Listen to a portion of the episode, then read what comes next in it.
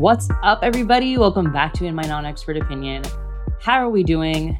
I'm feeling much more grounded and settled. I'm actually going to be in one place for six weeks, which is insane. I have not done that since the beginning of July. So I'm finally feeling like I can regulate my nervous system, find a local Pilates studio, find a local coffee shop where, you know, hopefully the owner and I can get a little chummy and have my order ready when I walk in. Like, that's the type of environment I am trying to create for the next few months. I have so many goals, so many dreams, so many visions I want to execute. And it just became clear to me I need to settle down for like three months and really get my shit in order. It becomes so chaotic when you're just constantly figuring out which Airbnb you're going to, what neighborhood is safe, how much is it going to cost, you know, what's it close to. And I'm like, I can't be making all those decisions anymore. I just need a hub. So while I'm waiting on this Portugal visa, which by the way, if any of you have any information, please let me know. It's still TBD of what this digital nomad visa looks like. I'm going to go hunker down for the holidays in Cape Town, South Africa. So it's summer there, it's warm, I have friends, it's cheap, it has the best food in the world. Surprisingly, right? I had no idea Cape Town was going to be incredible in the culinary scene. But yeah, I'm going to be spending the holidays there. And I'm really excited to just have a, a space to breathe and not feel like I'm on the go every three days. So, part of this hunkering down to have space to actually plan things out is really articulating the importance of using different marketing strategies that work for me. So I've done a lot of inventory in the last year and maybe even two years. What works for my business? What works for me? My energy, how I teach, how I get leads, how I get sales, etc. And time and time again, it comes back to three things. People either buy from me after they listen to my podcast, after they hear me on another podcast, or if I guest speak in someone's mastermind or course. So that shows me that I need to focus on those strategies and not try to invest in like an Instagram social media manager or a Reels video editor or upgrade my software that creates graphic design if I don't need to do that if I'm finding most of my clients are coming from different areas. And you know, I've been talking about this all year. I mean, go back to the beginning of 2022 content. There are so many episodes talking about things like is Instagram making you boring? Are there other ways to market your business and be successful without social media? I mean, this is a, a train that I'm going to be writing for a while until we start to see how all these algorithm changes and the very aggressive push to video is. I think people are going to start realizing there are other ways. There are so many ways to market your business, doing guest blog posts, doing guest newsletters for people. Again, speaking in other people's masterminds, panels, summits. Like there's so many other ways to market your business. And it just got me thinking of why are we so obsessed with Instagram? Like, why can't we get off it? And here's my hypothesis I think it's because Instagram gives us truly, the name lends itself to this, instant gratification. As soon as we post a story, we can scroll up and see who liked it, who saw it. We can see how many shares, how many saves. Like, it's instant data analysis. And it's that dopamine hit and that gratification that keeps us coming back. Right. And by the way, I always talk about the dopamine hit and how the algorithm works. And sometimes I feel like it could come off a little conspiracy theorist type of vibe. And I'm like, no, no, no, no. I used to work in this industry for years and we had meetings with Instagram to understand the algorithms to be able to sell to our clients. Like we literally had a partnership with Facebook, who owns Instagram. So I have a lot of insight into how these platforms work. And also go watch the social network. And there's another one about Gen Z. I'm blanking on the name. I actually just saw it on an airplane where the Pinterest former owner used to talk about this and like how algorithms and notifications are designed to keep us constantly wanting more. I mean, think about it. The idea that someone can like your story, that did not exist six months ago. You know, leaving the quick reactions like the hard eyes or the fire emoji, that did not exist a year ago, maybe a year ago, but not two years ago. That was to make it even easier to get instant gratification. So the engineers on these platforms are constantly working on new ways to keep you hooked, especially with the fact that our attention spans are getting shorter and shorter.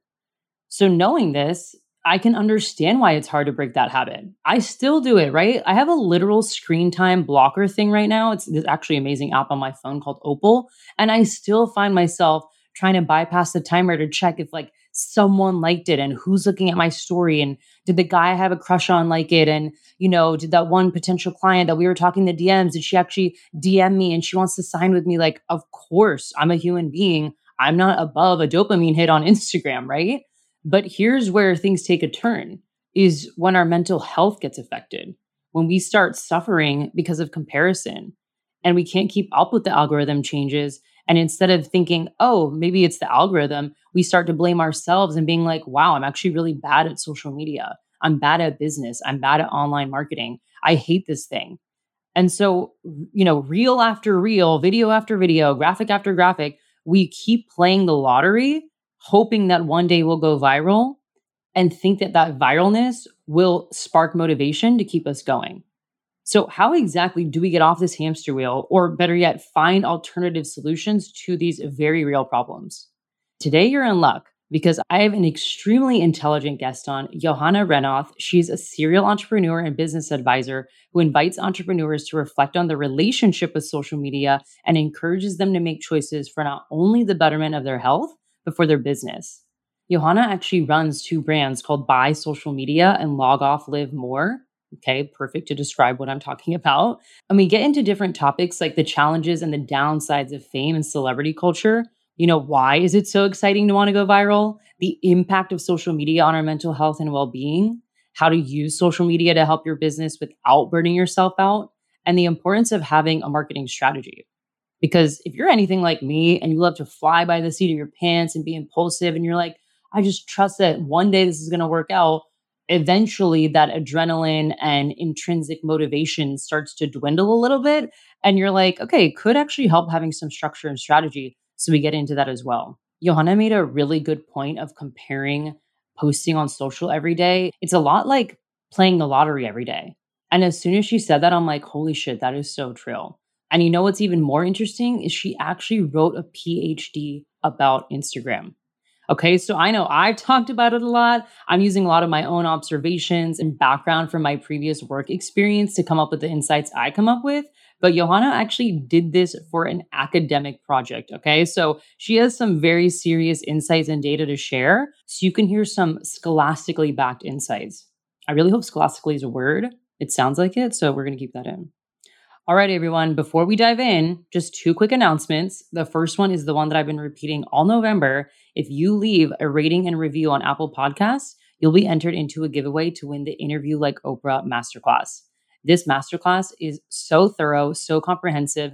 Every single person that's taken it says they became a confident interviewer after it because I teach you the skills of prepping for an interview, asking questions, and directing the conversation instead of steamrolling it understanding how to direct your guests if they don't really do podcasts often. I also talk about reading body language in it, nonverbal and verbal cues. So, again, if you're like, yes, I really want to learn how to interview, or maybe you just want to learn how to speak to people for different reasons, right? It could be for discovery calls, sales calls, speaking to people about collaborating. I think this could really help you with your communication. So, again, all you have to do is leave a review on Apple Podcasts send it to me at info at chelsearife.com or at chelsearife on Instagram, and then I'll pull a winner at the end of the month. And then finally, I have opened up my one on one coaching for people to start mid to late January. So if you're interested, check out the application in my show notes. We can also book a discovery call. So you can just shoot me a DM or email and we'll get that on the books. But I'm only taking on three people to start in 2023. An update I have around one on one coaching is I'm really looking to help people that want to make podcasting their main content engine or revenue driving engine. So people that are ready to take their podcast to the next level. They know they have a lot to say. They know they've seen success before with speaking. They understand that the context and nuance involved with podcasting is unmatched, and they're ready to make podcasting their main priority. So if that sounds like you, I definitely encourage you to check out the application or more info on my website. We can have a chat and see if this is your best next step. Oh, and I forgot one announcement. Leave a voice note there's a link in the show notes where you can actually leave me a voice note. Honestly, it's probably easiest to just open it up on your desktop and record directly from like your Apple headphones. So just drop a question about anything regarding podcasting, dating, travel, money, whatever's on your mind. I'm here to provide my non expert and maybe sometimes expert opinion. All right, without further ado, let's get into this week's episode with Johanna Renoth. Welcome back to the show, everybody. I'm here with Johanna Renoth. She is a serial entrepreneur and business advisor. You currently run something called Bye Social Media, which I absolutely want to talk about forever, mm-hmm. and Log Off Live More, which I could also talk about forever. So, welcome to the show. I'm so excited to chat with you. Thanks for having me. And it's, you know, it's good fortunes that I also love talking about what I do Incess- right? incessantly. well, actually, this is a good starting point because when I see the you know company called bye social media or a website mm-hmm. and then also another one called log off live more. You know my brain glitches a little bit of like how are you connecting with people? How are you running a business? Mm-hmm. so let's start with how did these companies even start to form in your mind and why did you found them? Yeah. I want i need to go back on that a little bit because i write a phd on instagram and i've been doing research on the, the social, cultural, and political consequences of social media on and off for several years now. And now is especially this year is the phase where the, the PhD is really coming into maturity and I've started to sit down and write it out because I want to hand it in early next year. And when I did all of that and read all that, I realized that the way I was living my life and the, the things I was learning through research really weren't matching up before I started these two brands or these two companies, I've had this friction internally about social media for a really long time where I saw, you know, I, I, tried to market myself as an executive coach last year on social media and it it failed so badly because I, I hated the process. I hated making content. And I mean, obviously when you hate doing something or you strongly dislike it, then what what healthy, fun business is supposed to come out of that? And so with my personal experience and the research I was doing, I realized there's really something going on with social media and how it affects us individually, how it affects us as entrepreneurs. And I wanted to create, out of also the knowledge from my PhD that I have, and make it more accessible to brands or companies that really give that knowledge I've amassed through my research in to people in a more digestible way and also show alternative ways of being a person online or a person in the digital age because the more and more entrepreneurs I talk to, I hear that people are struggling with focus and people are struggling with you know making reels and, and things like that. And i really just wanted to open up a door a portal or an avenue and show people look if the one thing if that's not your thing there are many other ways to figure this out or there's sort of in between ways of being full on social media and, and off social media entirely, where you really get to decide how you can do it and just open people's minds also about what's possible because we've also been used to socials for over a decade now and it's really been i think especially in the past five to seven years i would say since mid 2010s when influencers and, and social media marketing and, and all of that really really exploded we've just gotten so used to that being the default that you know we, we don't even question it anymore. Like do i even want to be on it? To what extent? What feels good? What doesn't feel good? What are the boundaries i need to set personally and professionally that i really just wanted to wake people up to that and show them look if you don't like it or if you want to do less of it or if you feel like this isn't working for me here are all the options. Here are all the different options to figure it out for yourself in a way that's more supportive and feels better Wow. Okay. You are preaching to the choir here. I have been talking about, you know, why are we on Instagram specifically and social media if we hate doing it? As someone who also has experienced that friction that you're talking about, you know, spending hours in Canva, downloading all these different social media schedulers, trying to make it work, and then getting a few likes, getting discouraged, not really seeing any uptick in traffic or sales or anything, but continuing to get right back on and do the same exact thing I know that a lot of this is from the dopamine hit that we get from especially Instagram, which gives us a notification about every single thing. And also, I think if we zoom out and we really point to like, why do we stay on it so much? For me, at least, and I know some of the people I've talked to, is like, there is kind of this hope that we're going to go viral, that maybe this is the video that's going to take off. This is the post that's going to drive all my course signups. You know, this is the one that an influencer is going to see and they're going to want to collaborate. I think that little glimmer of hope that we do see happen to people, especially on TikTok, that we're like, maybe that could be me. And I think we want that because we identify influencers with people that like make a shit ton of money but don't work a lot. Like I really think that's what the goal is like the f- illusion is. And so I'm curious what are your thoughts on that? Like why do you think we stay on so much if we literally despise it? Mm-hmm. There's, I love that question. There's a lot to unpack. So let me start by maybe talking about influences a little bit and this idea of celebrity online because there's I love in my research, I think this is my one of my favorite parts of the research is this whole question of well, why are we turning ourselves into brands and what is the end game here? Because when you look at how we're presenting ourselves online, when you look at the beginning of social media, it was, and I'm nostalgic for those days, I'll be super honest, when you could just share sort of cute or interesting photos on Instagram or even be a bit artsy. And there was a real sense of community around what you were doing. And it was very, it was a way to promote your work a little bit or just show what you were able to do, but it felt way less commercialized. That was, you know, almost a decade ago. So it's, it's changed a lot. And now it's really this idea of personal branding that's become so pervasive even when you're looking for a job you know employers check what's on your social media are you branding yourself well? Could you be you know we also like to talk about corporate influences so there's really a big difference in the early days of social media and now and i think when you look at and there's there's a subset in academia that's studying this now which i find fascinating is really this idea of if the end game is fame and, and you know being going viral, which I think is also another way to achieve maybe not fame the way we used to know it or we think about it in terms of an actor or maybe a super famous singer, but just having that same cachet maybe on a small level and being seen by lots of people and uh, opportunities opening up for us through that.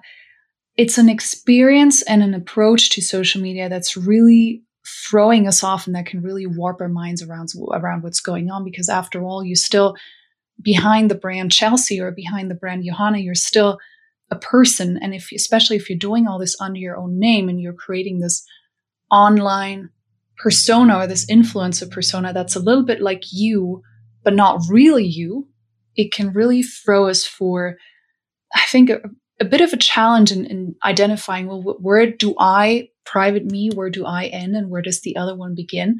And because we've seen so many examples of people, you know, in the earlier days of social media, you know, especially fashion influences and mom bloggers and all that type of business model or all those types of business models around and, and work out, we already have the precedent that it's possible to build a career or build a business around social media and going viral. But the challenge I see with that is that it's not sustainable. It's kind of like playing lottery with your business. You just you're just hoping for the magical fairy dust of the algorithm gods to appear and then let you go viral so lots of people see you. And it's a very interesting way. I think it's not that necessarily, you know, because when we talk about fame and celebrity or micro celebrity, as researchers call it, it might be that when you're listening to this, you think, oh, you know, this is gross. I don't, you know, that's not what I'm going at. I'm not after fame, quote unquote, but it's more the mechanics of that. And I think it, now that that's been going on for so long, we don't even question it anymore. Like, is this what I really want? Or is this the type of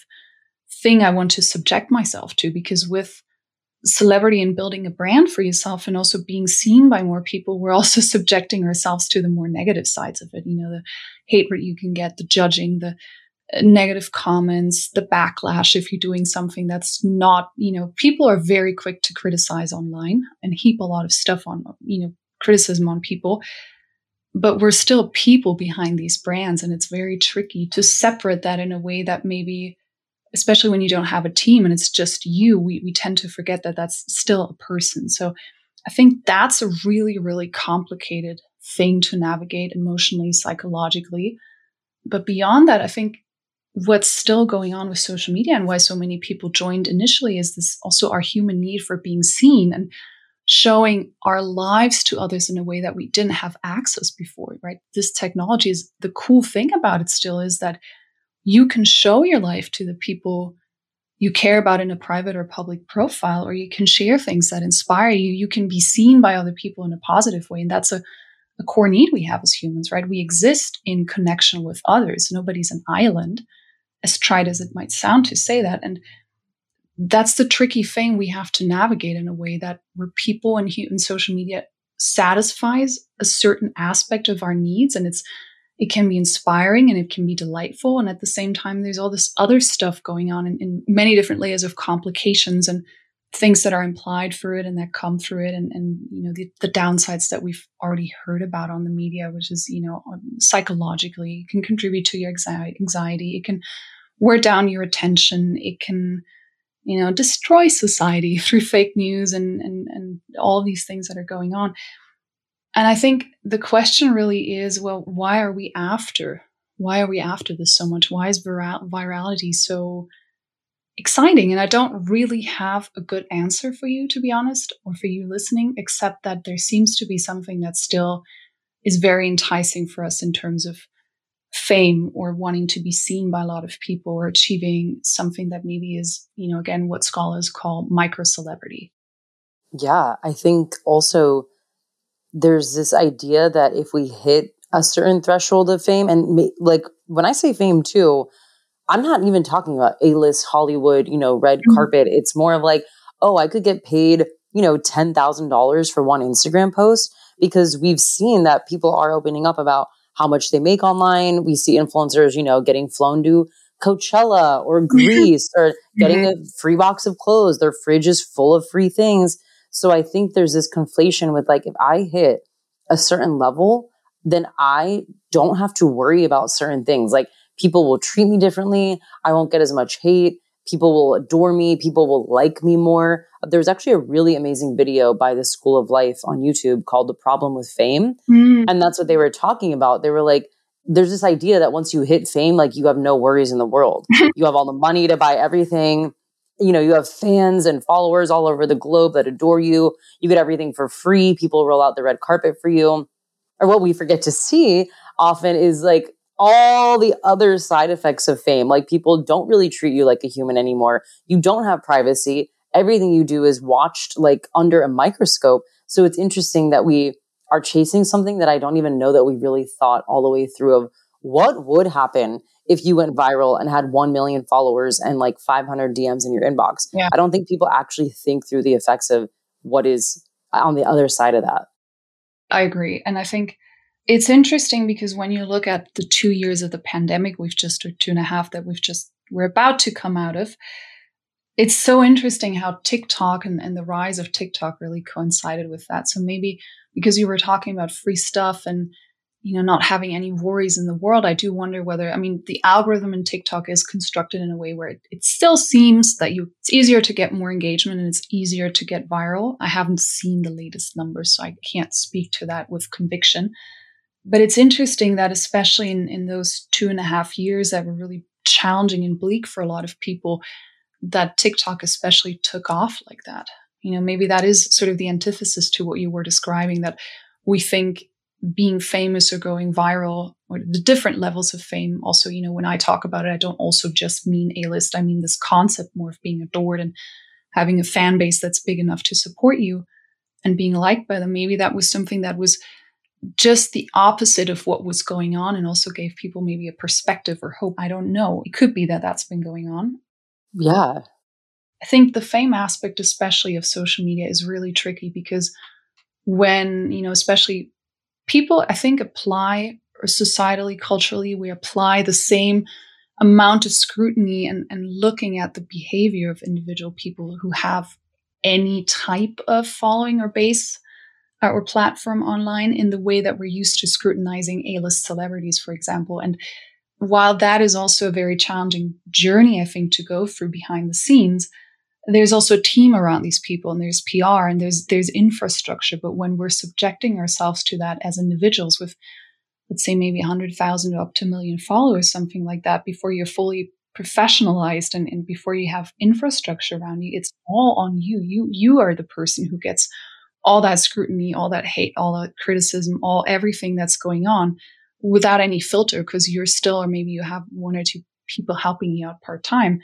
That's all on you and that's all unloaded on you. And I often wonder why people, if people really reflect on the perceived benefit of being famous like that versus all the challenges that come through it. And when you look to, I think it's interesting when you look to the earlier fashion influences like Garance Doré or the Glamourai, they've all exited. Mm-hmm. They're not doing where they've all built different careers. They're all exploring different things.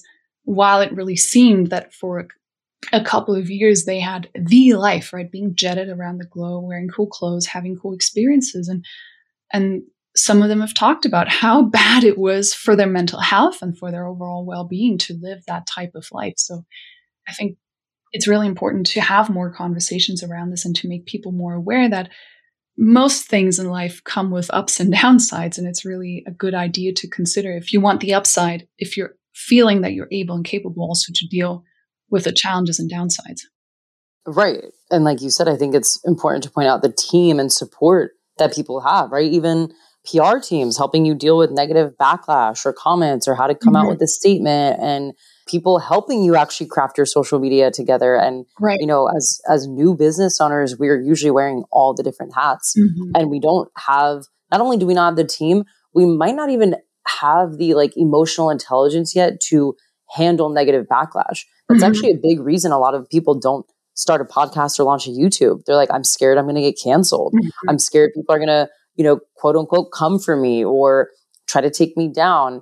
But then there's still the goal of like, but I still want 10,000 followers. Mm-hmm. I still want a brand deal. I still want, I actually do want the notoriety. And I'm curious, like with your PhD research, mm-hmm you know what you studied was the cultural and social effects of social media mm-hmm. i'm assuming you found a bajillion pieces of gold in there yeah. but what are some things that maybe really stood out to you or like surprised you about the cultural and social effects of social media what surprised me was i mean many things the, the interesting thing about doing this or you know when you're i'm a millennial so me doing this research is so interesting because I'm living it as I'm researching it. And for especially political philosophy or political theory, which I'm specializing in, it's very rare that you're dealing with something, you know, that you're looking at from a theoretical standpoint that you're also in a way experiencing and living living it because it's the lived reality of your generation or society at large.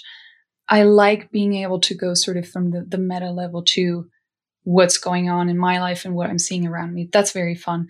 What surprised me on an individual level was what we know about body image and how social media affects especially visual platforms like Instagram, the more aware I think of the effect that has on girls, teenagers, young women. And I was, one thing I was surprised about is that the research shows that it, it's not just, we think about it, I think mostly affecting teenagers, you know, women maybe, or young girls at the age of 14 to 18. And but then I found studies also that go a bit older in age range, you know, into people's 20s, late 20s, and it still has an effect. And maybe, you know, you or I in our personal experiences or when you're listening to this, I mean, how often have you looked at, an, at a picture of an influencer and then felt a bit bad about yourself, right? Or your body or your face or how you're looking in your clothes and all that. So I thought it was interesting that there's a bit of an age range and how we're affected in that. And then what I also thought was interesting is how few studies were done on the guys or outside of gendered notions of what's going on with body image with that. And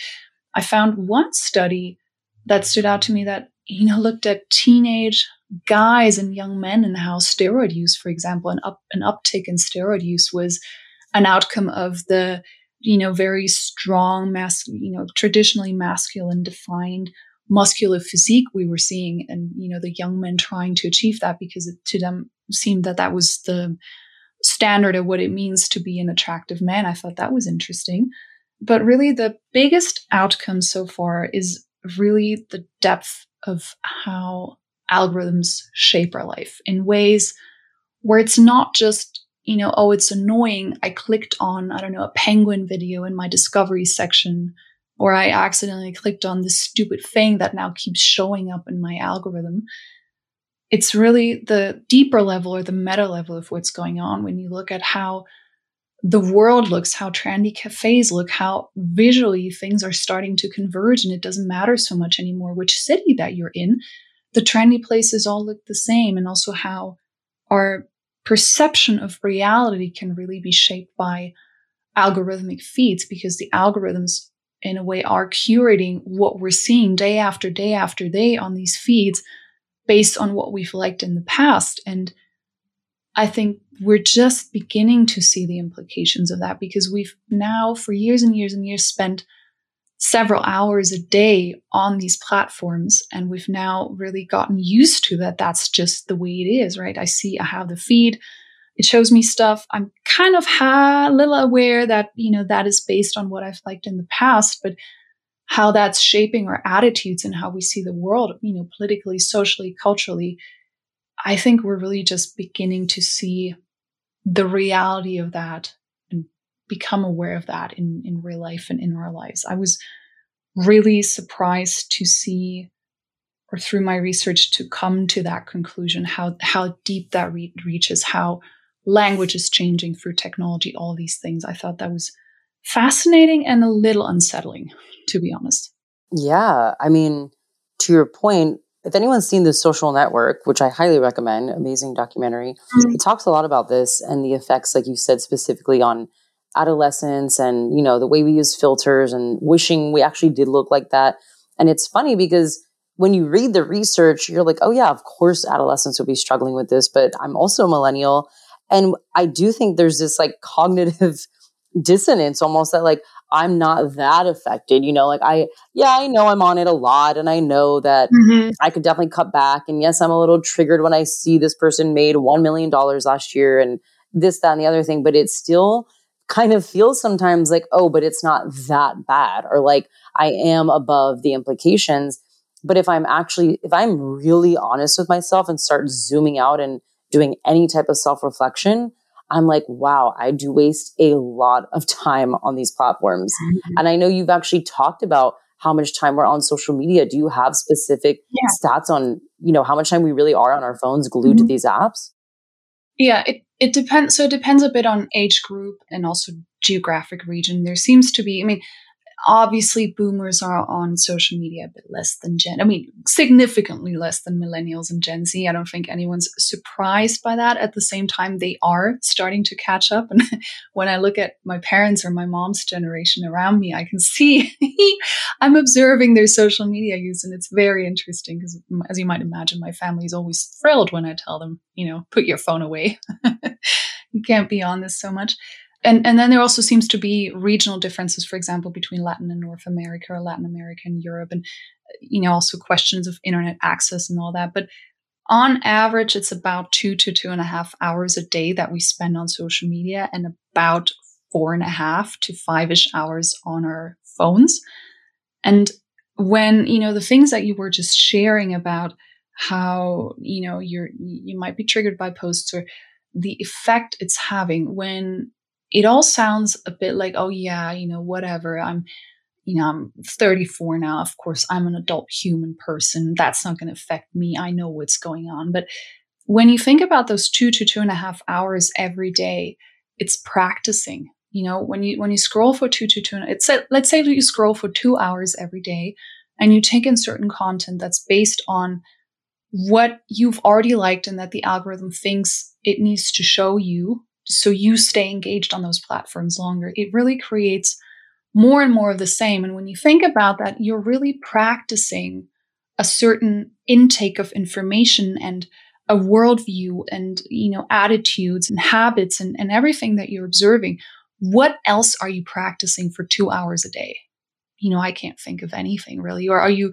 if you compare that that intake that you have there with any other activity in your life, what else are you doing habitually every day for two to two and a half hours, probably at the same times a day, you know, in the morning, when you're having lunch, in the evening, when you come home from work, or when you disconnect from work if you work from home?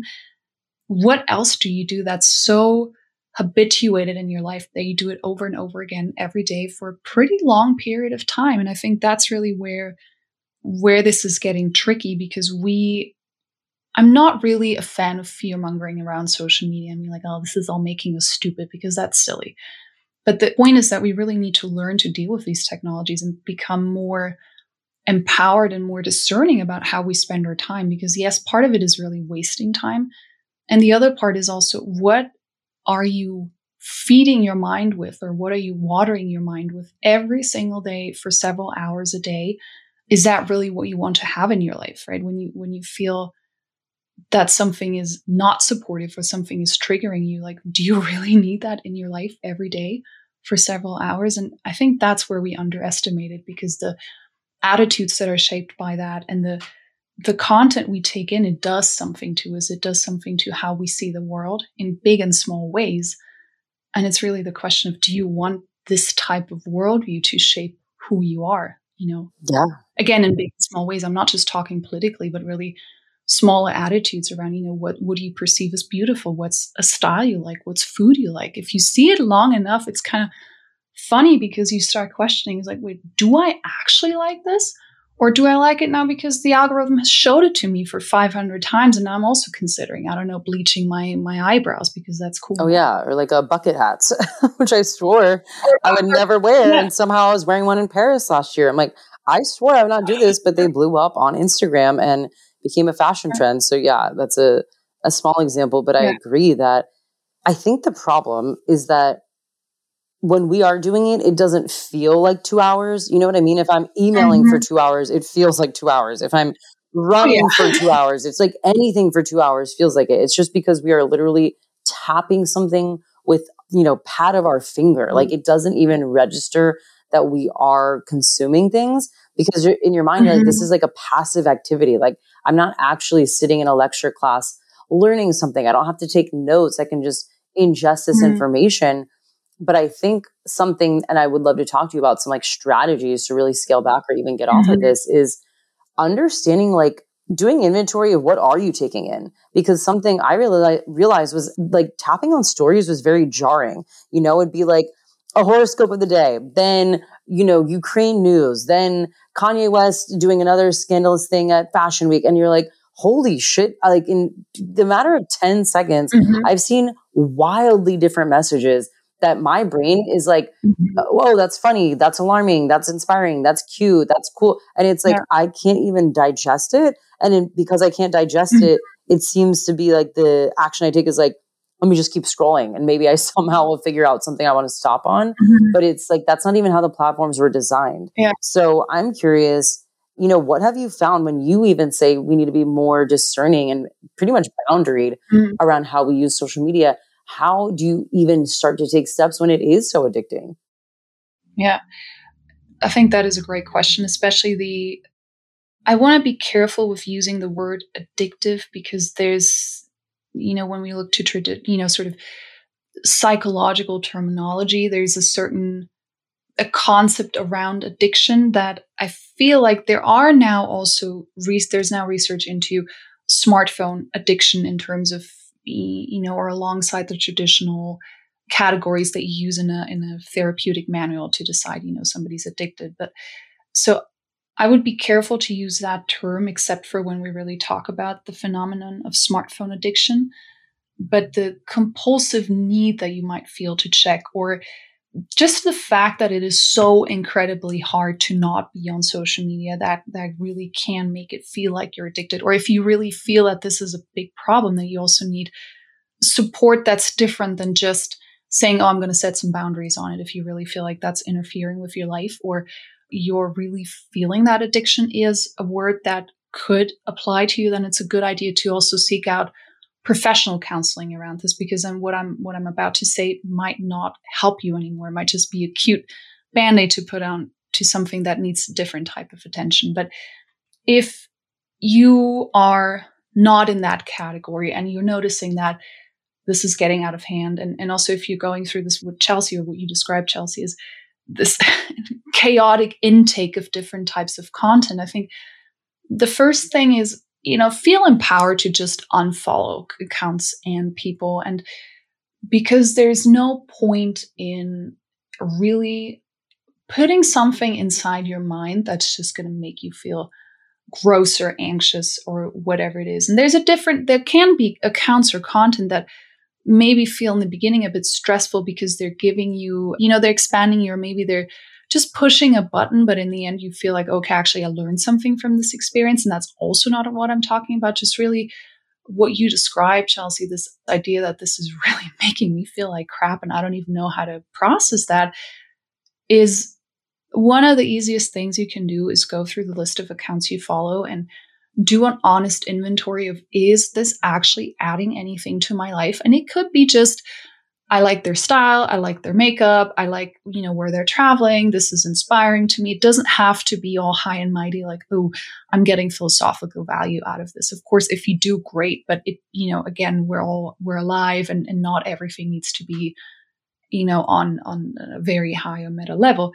But really look at it as like, is this adding to my life? And if it's not a clear yes, then try unfollowing that account and see what happens. So really be thorough and discerning about who gets a space in your apps in you know also your attention in your mind who lives there rent free and who actually deserves to be there because something positive is coming out of, of those accounts in your life and yeah it can feel a bit strange on following somebody especially when you know them but then again if you don't like what they're posting or if you don't like taking in what they're what they're putting out there then what's the point of it so there's there's something I like to call the, the, guilt follow when you follow somebody and you you just do it because you would feel guilty to unfollow them.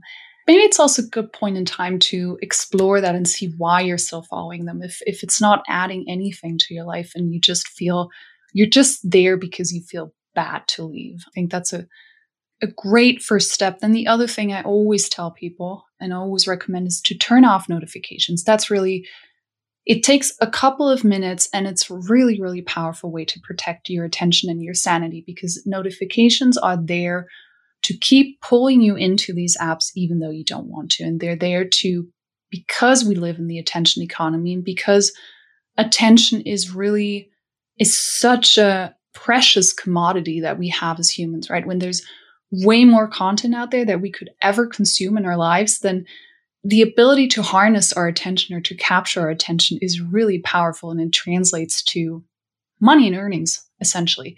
So if you want to be more empowered about how your attention is being used or where your attention goes, just turn off all the notifications you don't need it. Because that way at least you check your Instagram when you want to and not when Instagram tells you to because you know it wants you to come back so you leave more data on there it can show you more ads that type of thing.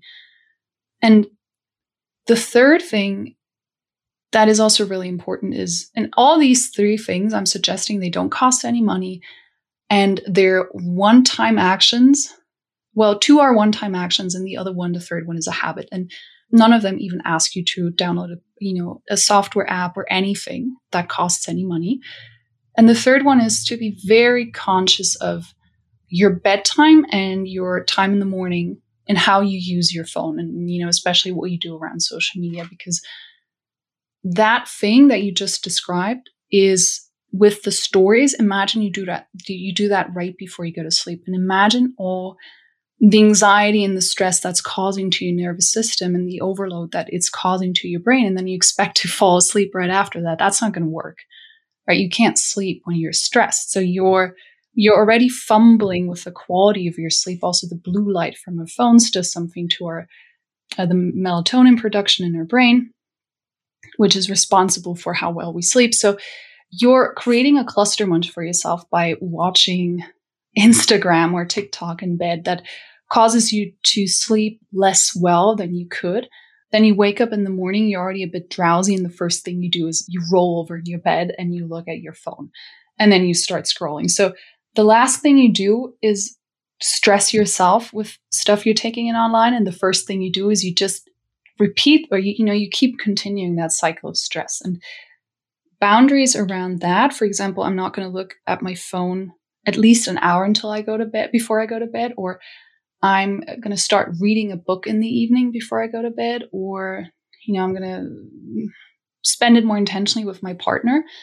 And the same thing within the morning. I'm not going to look at my phone at least half an hour until after I, I woke up. Those things are so precious because they allow you to close your day in a calmer way and improve the quality of your sleep. And they also allow you to start your day in a way where it's not, you know, if the first thing you do is you open your phone and you have all the information in the world and all the stress in the world avalanche in on your brain and you're starting your day stressed you know stressed like crazy or you, you're stressing out your nervous system then how are you going to do any of the cool things you want to do in your life and how are you going to have any sort of quality of life in your life that that really merits the word quality of your life if the first thing you do in the morning is just just stress yourself out.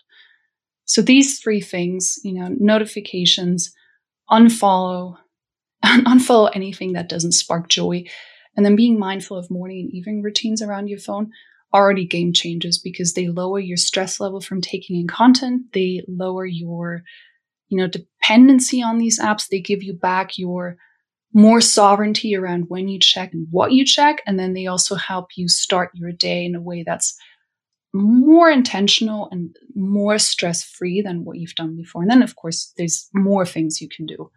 Um, but I think these three are really, really important. Okay, I need you to stop calling me out because I have done the phone in the morning and the phone in the evening. I don't know what it is. I think it's because, to be honest, as a business owner, and I know there are people listening that can relate to this, you feel like if you are not on social, kind of similar to an email inbox, mm-hmm. you might miss a DM where someone wants to work with you or someone's like simply asking a question about your course that you mm-hmm. could answer that could get them to enroll and you could have a new student. Or it could be someone reaching out about a collaboration opportunity that you've been waiting to hear back from or that you want to work with them on. And so it's this kind of, it goes back to that like lottery thinking, I think that you were talking about is like, I don't know, like this could be the day that I have 10 DMs where mm-hmm. people want to work with me. And I think personally, outside of me being on it, because I am traveling so much and I meet incredible people on it, I also mm-hmm. connect with podcast guests on there. There's so many upsides, but equally, there are so many downsides that it's actually really hard for me. Like, I mm-hmm. have mm-hmm. put my phone in different places, but then I moved it right back to my bed. You know, I have muted accounts, I've unfollowed people, I've tried to mm-hmm overload my account with like just horoscopes and like astrology and, and try to, you know, change my feed around. And like for yeah. some reason, there are just some things that don't stick. And it, it seems mm-hmm. so hard. So like if you yeah. were talking to someone like me who it's like, I, you know, logically know to put my phone on the other side of the, of the room or not even in mm-hmm. my room. Like I know blue light is affecting my sleep. I know I'm tired. Mm-hmm. Like, but I can't seem to get off. Like, are there other tactics or baby steps that we can do. Yeah, for sure. And I love that you're talking about this because it's a lot of, I think, with the things we need, we're doing about this, we really need to take into account that these platforms are built, you know, especially social media, to keep us scrolling and capture our attention as long as possible. And there's, there are behavioral scientists behind you know how there's there's really an intentionality to all of this design and how these things work that are meant to keep us scrolling and keep us on there. So if you're struggling with this, it makes sense because it's literally the stuff is built for us to stay on there against our own better wishes. So that is what makes it really, really challenging and tricky. I think what really also helps is having a social accountability around this. So, for example, if you have housemates or if you have a partner, if you live with people, it helps to set up maybe an agreement and say, look, I'm struggling with this. Let me help stay accountable and have your phone outside of the room, maybe in a common area, put it in a drawer, buy an alarm clock.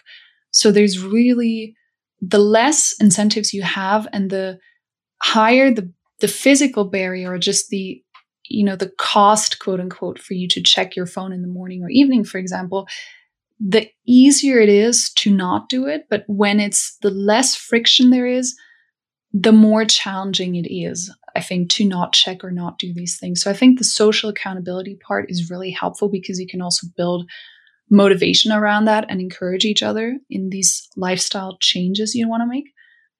But then you also talked about, you know, being a business owner on social media and how challenging it can feel to not check DMs or not, you know, check messages the first thing in the morning. And I do want to speak to that a little bit because I see I've gone through it myself and the big one of the biggest reasons why I'm not on social media professionally is is that I did the same thing and I noticed it was becoming unsustainable. I wasn't moving the needle in any way and I was just building my business on on these lottery type platforms it feels and it was making me miserable because you know, I wasn't having any success, but I was also noticing it was making me miserable inside because, you know, once you start thinking about, oh, this could be a cool post on Instagram, let me take, take a photo, something's happening to your perception of the world. And it just went downhill for me from there. And I think if that is going on, I think it's also an important question to ask. Well, you know, more about the nature of the business that you're building and how the role that you want social media to play in that, and whether you can, for example, set up systems around that. What can you do to help yourself to decrease the pressure you feel to, for example, answer right away or, you know, to be really on top of your DMs several times a day and where that expectation is actually coming from. Why do we expect from each other to answer DMs immediately? I think it's it's totally fine for a business to also, you know, especially if it's a small business, to wait for a couple of hours or for people to to become aware that there's a human behind these accounts who's running the show and that it's totally fine if they take a couple of hours to answer you. Maybe they also need to sleep and they'll get back to you on the next day. I think we we need to normalize that a lot more and i think we can also support ourselves as small business owners with you know there's chatbots or auto responses you can set up for example for your dms that say hey it's you know fantastic that you're reaching out.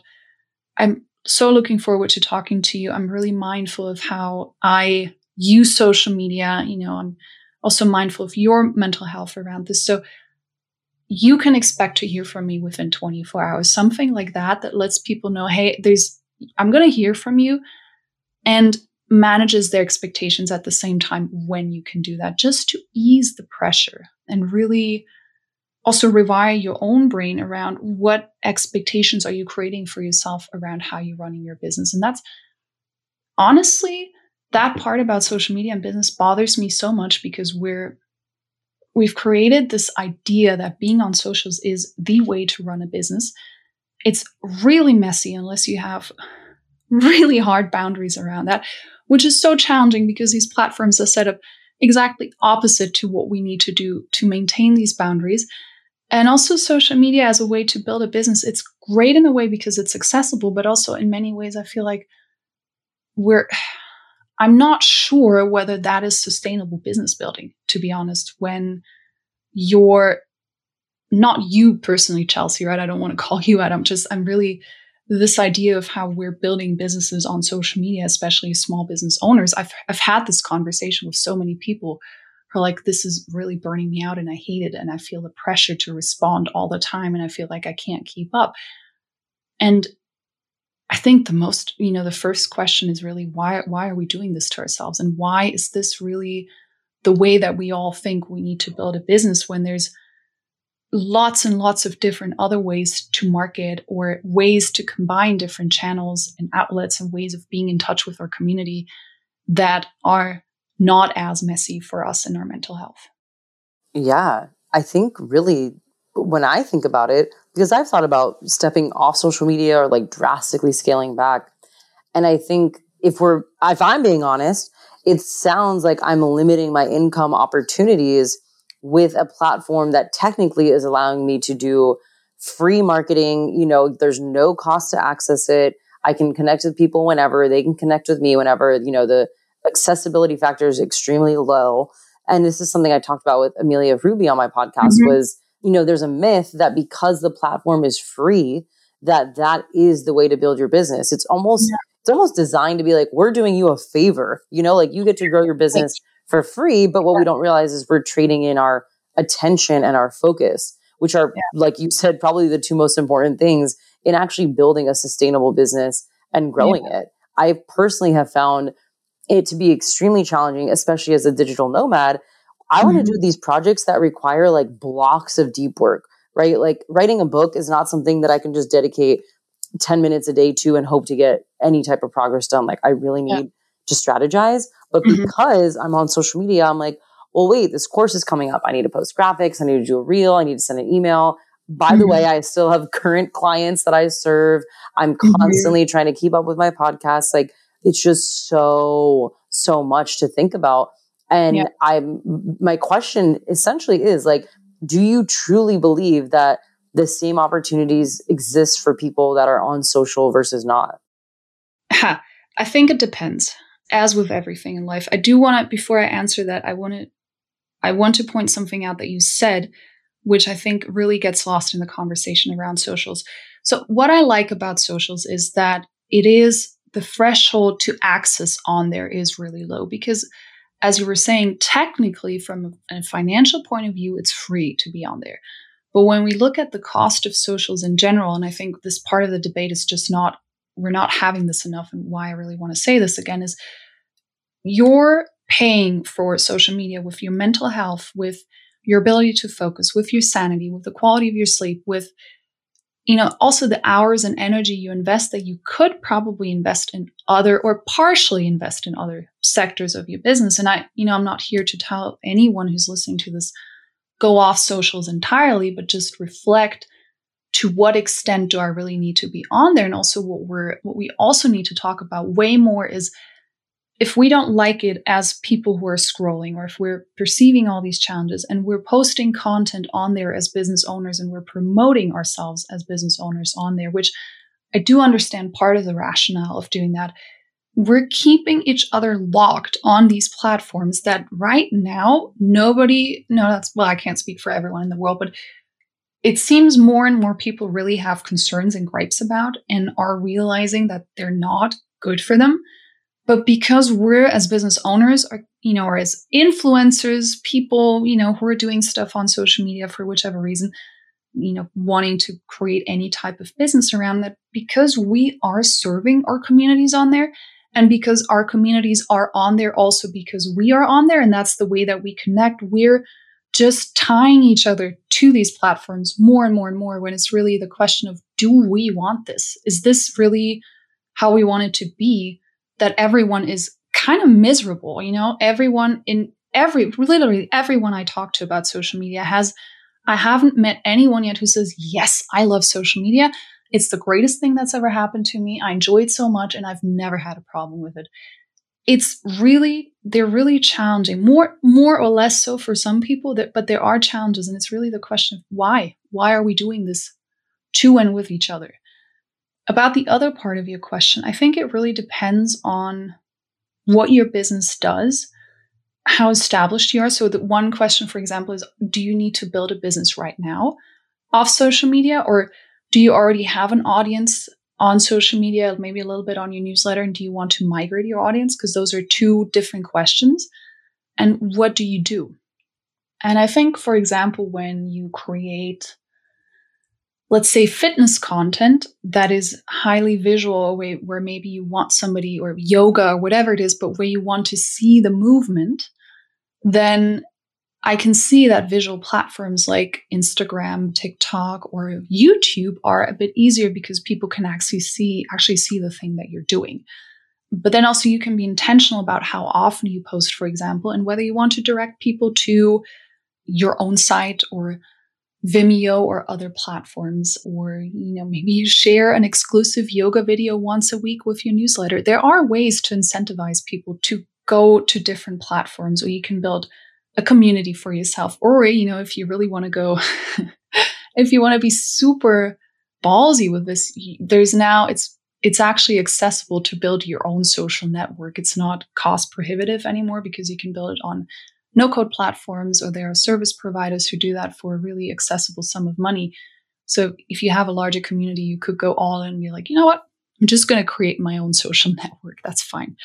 But really, the question is also time, you know, for example. But then I also think that building a following on social media is is work and it takes time minus the viral effect you know the lottery ticket coming in again or building a newsletter consistently, building your blog and your SEO consistently, doing podcast interviews consistently, or community workshops or PRs, or all these things. I think the amount of work you need to put in to build a business is probably about the same because the initial thing needs to happen and you need to do something to get it started. But the big thing about social media is that it's so ephemeral. Most of these platforms, except YouTube and, and Pinterest right now, so your content is really short lived and it keeps you in this loop where you need to produce more and more of it. Whereas on these other channels like newsletter or SEO or, you know, YouTube and Pinterest, if you want to be on there, your content works for you a lot longer and you can repurpose it better. And it's not just, you know, posted and then it disappears in the feed or it disappears in stories. it's there and it's doing work for you. So I think doing marketing off socials at first might feel really counterintuitive because everybody seems to be on socials. And at the same time, I think it's a way more sustainable and robust way to build your business than putting most or all of your eggs on these platforms that are right now not really loving on us so much. So, and again, if you're not sure if this is something for you, at least write a newsletter. at least make sure or do a podcast or do one thing outside of social media and not on another social platform, but really outside of social media where you can make sure that if your socials go away or something happens, you still have another way to connect to your audience because that that is the trickiest thing I see that people lose access to the platform they've built for whichever reason, and uh, you know, boom, there goes the business. Yeah, I'm so glad you brought up all those different tactics because I think something that we don't do too. I'm speaking from the eye, but I know a lot mm-hmm. of people can relate to this. Is because Instagram and TikTok have quicker reaction times. Like, you know, when I mm-hmm. post, I know pretty much within 10 minutes, someone will interact with it, right? They're going to DM me or like it or like my story. Like, I know there's going to be a reaction at least within an hour. I think mm-hmm. with podcasting, because there's actually, you know, you don't actually respond to someone's podcast episode. You have to either email them, go to their website, go to their Instagram, whatever platform you can think of to talk to them. And with mm-hmm. email, you can see when people click on it, but it's not that public adoration, right? We don't see the the comments in the feed or oh, my crush looked at my story and he liked it. Like that doesn't happen on these other platforms. And I think that's why business owners can start to get a little confused of like, why would I build an email list or a podcast, mm-hmm. which is so much work, when I could just quickly, you know, film myself talking to a camera and reel and get a quicker reaction or quicker engagement and I think what you and I are making argument for is that stuff is fleeting, first of mm-hmm. all. The second of all is to your point, the algorithms are constantly changing because the reason they're free is because they have advertisers and investors. They need mm-hmm. to make those people happy. And the way they make those people happy is by taking all of our attention and focus away. So the things you have to think about as a business owner are where are your sales and leads even coming from? Yeah. Because this is something that I didn't even realize. I was spending so much time on Instagram because people do interact with my stories and I get DMs. And I'm here thinking, oh my gosh, you know, Instagram is this huge driver of business. But when I actually look at where every single signs up for a course with every single person who signs up to podcast with me or signs up for a course or my one-on-one clients, they all come from something that I did outside of Instagram. Mm-hmm. So it's like you said, why am I spending 95% of my day focusing on Instagram when I could flip that model, which is what I encourage people to do now is we don't have to get off social media. We can stay on it. But like you just said, we don't need to put every single egg that we have into this basket when it's such a competitive and fleeting platform. Mm-hmm.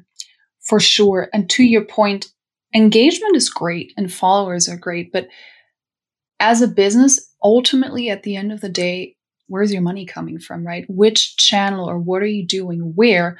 where your clients and where the money is coming from because even if you want your content to inspire and even if you want you know you have very high ideals and values which i certainly do too the question is where's the money coming from because you're running a business and if none of it is coming from instagram or if it's 10% on instagram and 90% from something else you really need to ask yourself the question of how you're spending your time and energy on something that is yielding so little for your business. And also to your point, I think the the quick reactions, I, and I really get that because it's nice when somebody likes a post and it's nice when somebody comments on it.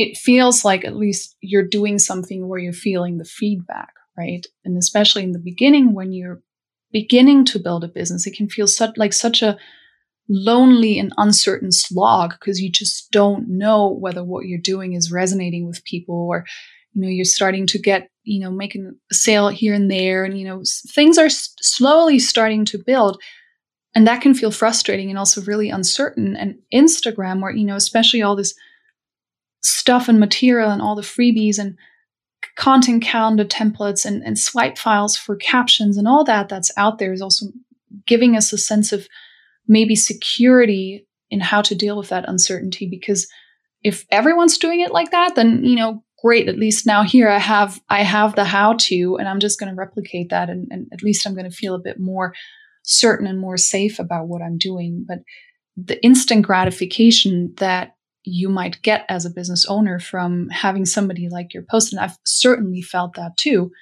when i still used instagram or social media professionally that also gives you a high or a rush of certain emotions right it's the dopamine again it's like ooh you know somebody liked this but if it doesn't translate to sales in the end, or if it doesn't translate to income, you really need to ask yourself if that makes sense to have. And also, with the instant gratification, the emotional roller coaster you're putting yourself through every day, several times, where it's, you know, and also to your point of what you were saying, if you have bigger projects and you want to do deep work and you constantly interrupt yourself by checking social media and then you either feel disappointed because somebody nobody liked or you know not enough people liked what you're doing or you're getting a bit of a high because now all of a sudden you have five more followers and or 50 or 500 more followers. I mean you know for all that matters you could have 5000 more. You certainly deserve it. The high from that or the, the disappointment when things aren't working out you're putting yourself on an emotional roller coaster every day which is very distracting to the thing that you're doing, you know, the service you're putting out, the work you're doing for other people, the one-on-one clients you might be serving, or the, the product you're developing, because you need to manage those emotions first and also what it does to your neurochemistry when those things happen before you even can go into the work you're here to do. So that I think is also something that people way underestimate how much it can really toy with how you feel and how much you need to be the things you need to do to go back to sort of baseline emotionally and to go to a place where you're less giddy to actually now be able to sit down and focus again on, on what you want to do. Yeah, absolutely. I think that's something even with podcasting, you know, people really pay attention to their download numbers. And I'm like, look at if the point is to bring in leads, go look at how many leads you're getting, right? Instead of mm-hmm. how many download numbers. And same thing with social media. Like you said, why does it matter if you gain 10,000 new followers if no one clicks on your website or like there's zero applications, no one's signing up to work with you. It's like, it's almost counterintuitive. So mm-hmm. I'm glad that earlier we talked about some tactics and strategies. I think, mm-hmm. you know, like you said, guest speaking, building your SEO, working on your blog, like there are so many other valuable ways to spend your time and that will actually yield probably not only larger results from like a sales standpoint, but deeper connections because you're like you said, you're building your own hub of content so that people can come to you versus going on Instagram and I'm seeing 4,000 messages within one day, yeah. 4,000 pieces of content. It's like, that's not even, that's the hang up is like, we put all this work into the graphics and the reels and everything. And we're like, wow, this is going to feel so special when people see it. But the reality is like they're seeing it for barely 10 seconds mm-hmm. unless they are saving it and sending it to the group text and having a conversation about it that's a once in a blue moon opportunity. So I think that's what's disheartening about being a business owner is you're like, finally, like I'm, I got my message clear. I worked on my branding. I'm ready to share it. What happened? Like, why is this not moving the needle? And I just want to encourage anyone, if you are in that space listening right now, it's not your fault. Like these algorithms cannot show all the content to everybody. They have to figure out a way to get out the most important and engaging content and a lot of this is like what we've been talking about. It's like a slot machine. Kind of depends on the time of day. Is it a holiday? Are you in a different time zone? Did you post a reel or a static photo? Like there's all these different factors you have to consider. So I think maybe a takeaway on my end would be start strategizing other ways you can build your business that are offline that are a little more lead generating and also how can you build more content in your own world, like an email list or a podcast. And Johanna, I'm curious, are there any final strategies, breakthroughs, anything that you want to share about scaling or getting off, scaling back or getting off of social media?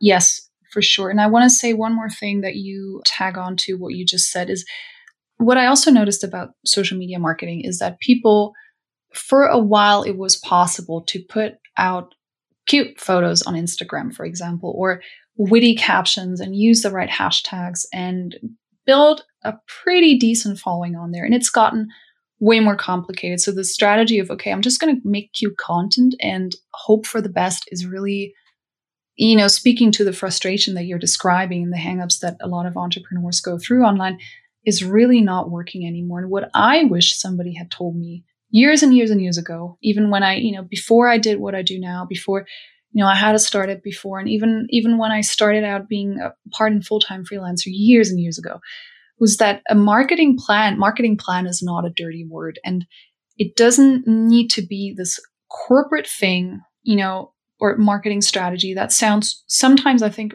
a little removed from people's realities as a small business owner, but really sitting down and figuring out, you know, who am I talking to? Where are they at? And the question of where are they at, especially in the context of social media, is so interesting if, because if people spend two hours a day on socials and we have 24 hours in our day and we sleep eight, then there's still 14 hours elsewhere outside of social media, right? And the question is, where are they at where you can find them?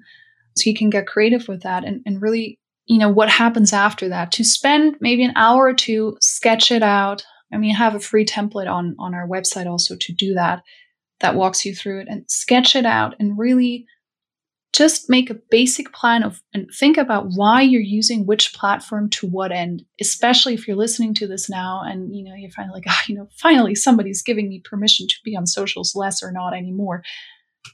Before you're thinking frantically about starting a newsletter and a podcast and doing your SEO and workshops and all of that take a moment to reflect and also take a moment to figure out what you actually like doing before you box yourself into the next sort of thing that you think you need to be doing just because you now listen to this podcast or somebody else said, you know, SEO or newsletter is the game changer. They are really great tools.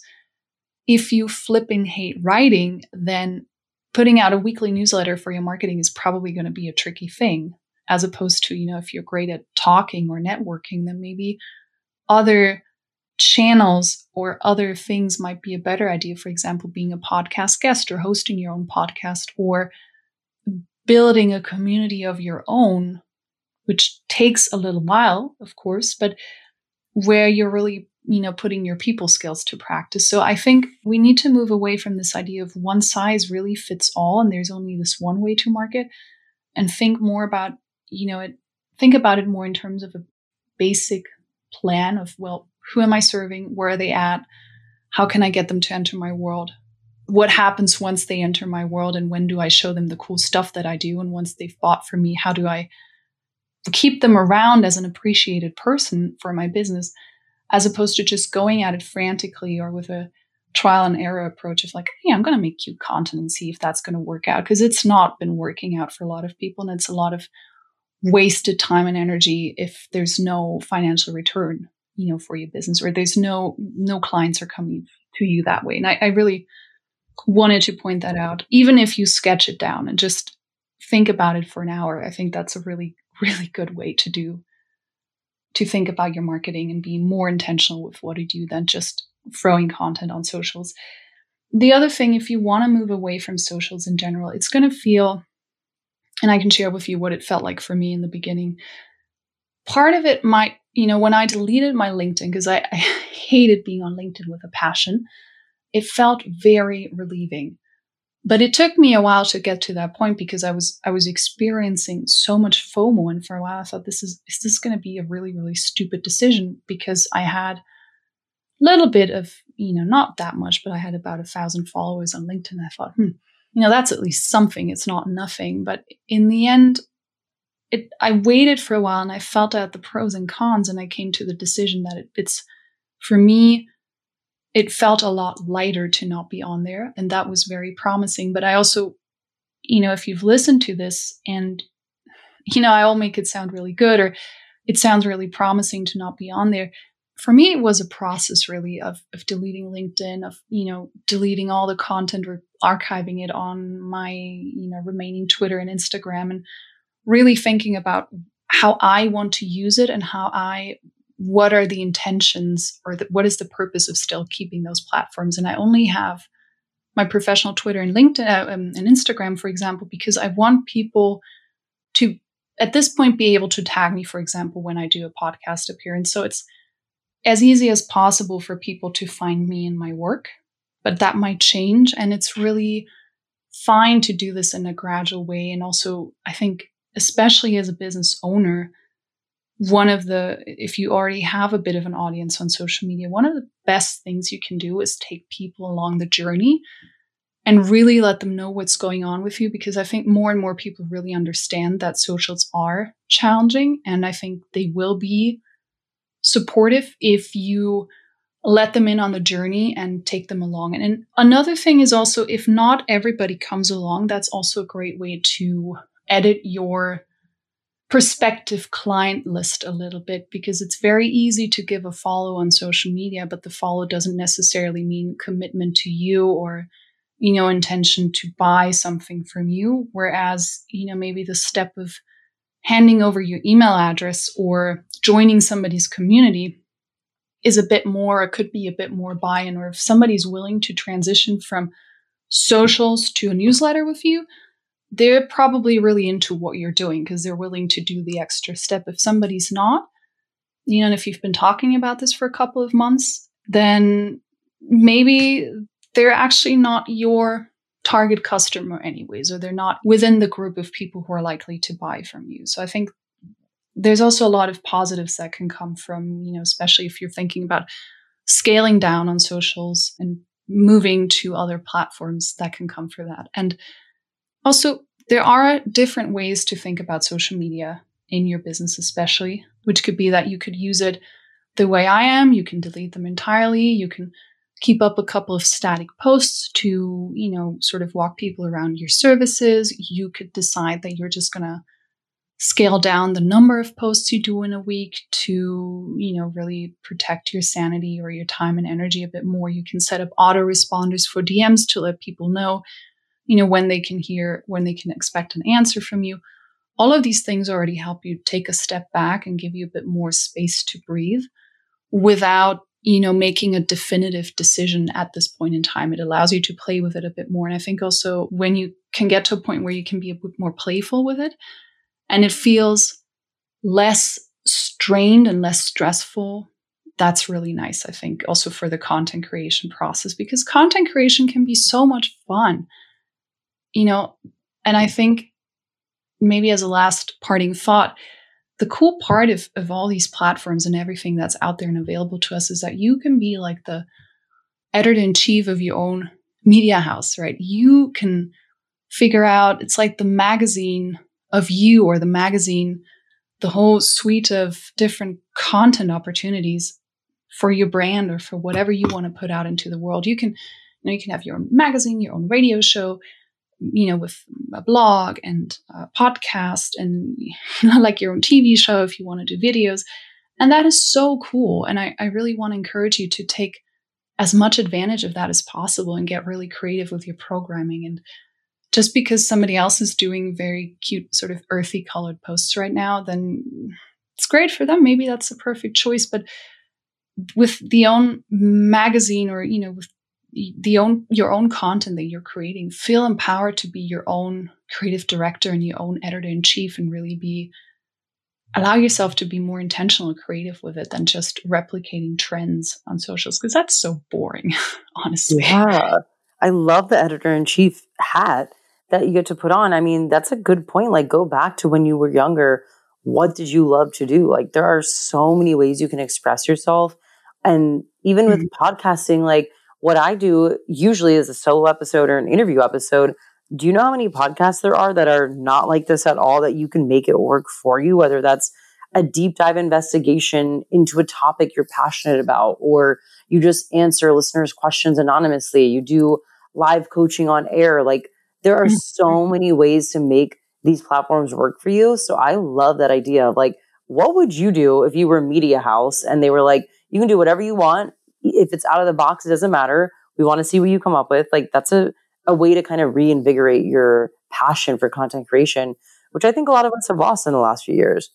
Yeah. It can feel very transactional. And I think when creating content, and I think a lot of us started out with this attitude that, like, oh, I have these cool ideas and this cool stuff I want to share with the world. But then once it becomes a chore and you're posting on the clock and you're for a lot of people, I think it's really challenging to post on a content schedule, less because of the consistency, but more because you know, if you have to make three or four posts a week and then, you know, also write a newsletter or do, do this and that, there's really also the question of burning out, right? Where is all that content supposed to come from, especially when you have all this pressure around building your business based on the content marketing that you're doing? And it's really, when you look at it fundamentally, it's really like you, you just said it, Chelsea. It's like you are, if a media house were to approach you and said, look, anything you want to do, what is it? Because literally that's what's available to us right now. And most of it at no no actual cost or at a cost that's a, a, at a very low threshold.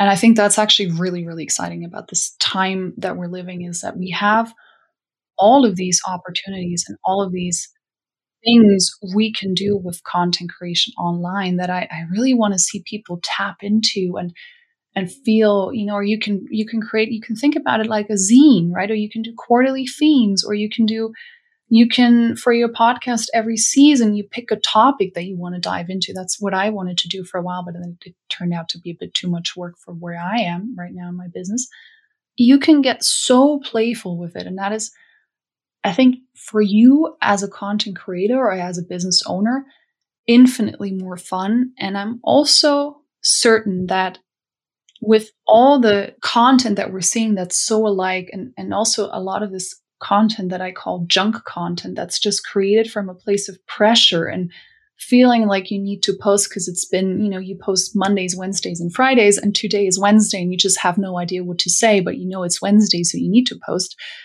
As viewers, we've also become really savvy, and I think people really feel the difference when something comes from a place of crap, it's Wednesday and I have nothing, or, you know, this idea of I'm going to be my own creative director. I'm going to be in my own media house. I'm going to do whatever is exciting to me and really communicate with people through that place of joy. I think that is so much more satisfying to do for yourself and also so much more satisfying to consume, to watch, to read, to listen to. Oh, I love that. Well, Johanna, I could talk to you for 20 more hours about all these different topics because I am equally as passionate and I love that you actually studied this in a PhD program and really just learned again about the cultural and social effects outside of just, you know, my lived experience, which is what I'm basing all of this off of. So, where can people find your work? Because I know they're going to want to know how to scale back or get off social mm-hmm. media. Yeah. So, first off, thanks for having me because I really love your show and I'm always so excited to talk about this and how people break out of the mental boxes that they build for themselves around, you know, how they think they need to do things online. So this was wonderful. And I'm very grateful that I got to be here. If you want to connect with me, if you want to do marketing without social media, go to bye, like goodbye, socialmedia.com. If you want to learn more about how, can, how you can disconnect intentionally, you know, I have more content also coming on attention management and productivity and all these things you can go to logofflivemore.com. And if you're interested in my work, then you can go to johannarenoth.com, where I also share my own work. And there's, I have a mini podcast that's called Johanna's Podcast, where I share, you know, thoughts on, on all of these things that we talked about once or twice a week, which I really enjoy because I enjoy talking. So that's also a good place to start. And you can't find me, I mean, you can find me on social media, you can follow me or DM me, but I don't read the DMs. I'm not on social media, you know, professionally. So the best way to reach out is just, you know, go to any of those websites and send me an email. and I love to hear from you. So don't feel shy about reaching out. It's really totally okay. And I really enjoy getting emails. Amazing. I love this. I love that you have a whole business based on helping people scale back because I know a lot of us are wanting to know how to do that. So mm-hmm. I know this conversation will be well received. And thank you so much. I'm glad we got to chat. Me too. Thanks so much again. Well, there you have it. Someone who did academic research on this and provided so much data and insights and ways that we can shift our focus to something else to support our mental health and well being make sure you all go connect with Johanna. She has so many more amazing pieces of advice and information around this topic at byesocialmedia.com, logofflivemore.com, or her website, johannarenoth.com. She also has a podcast and an amazing newsletter. So if you're like, wow, yes, I really want to reframe my relationship to social or just get the hell off of it, then you definitely want to check her out. I loved this episode and it was so reaffirming to know that there are other ways to do business. There are other ways to connect with people. We don't have to do things just because the majority of people are. And I hope you feel the same way. If you found value out of this episode, I would super appreciate a review and rating. You can leave a written review on Apple Podcasts. And if you leave that, send a screenshot to info at chelsearife.com or at Chelsea chelsearife on Instagram. And then I'll enter you into a giveaway to win my interview like Oprah masterclass. This class is truly one of my favorite things to teach because, as you all know, I love interviewing. That's why a lot of my episodes are guest episodes. And I've been doing it for basically 10 years now. I started learning how to interview back in college when I took a whole class on reporting and hosting. So I'm bringing you all the skills, all the knowledge, how to guide conversations, how to prep for them, how to make your guests feel comfortable and open up. That is one of my superpowers, and I'm here to share all the knowledge with you. So again, just send your screenshot to info at chelsearife.com or at chelsearife, and I will pull a winner at the end of the month. And just remember, if you ever want to work with me, check out my website, check out the show notes. I always plug in the most recent information there. And I want to hear from you all with a voice note feature. So leave a voice note to the podcast. You can find a link in the show notes as well. And I would love to answer any questions you have about the podcasting space, about starting one, dating, travel, money, truly whatever's on your mind. I just want to plug in a really fun segment into the episodes and DM me. DM me on Instagram. If you're like, hey, I want to ask you this, but I'm not sure, shoot me a message and I would love to tell you if I want to answer it on air. I'm a pretty open book and I love talking on air. So I'm pretty sure whatever you send, I'll be okay with talking about. So yeah, slide in my DMs, check out the link in the show notes to leave your voice note, and hopefully I can stitch it into an upcoming episode. All right, everyone, thank you so much for listening, and I'll see you next week.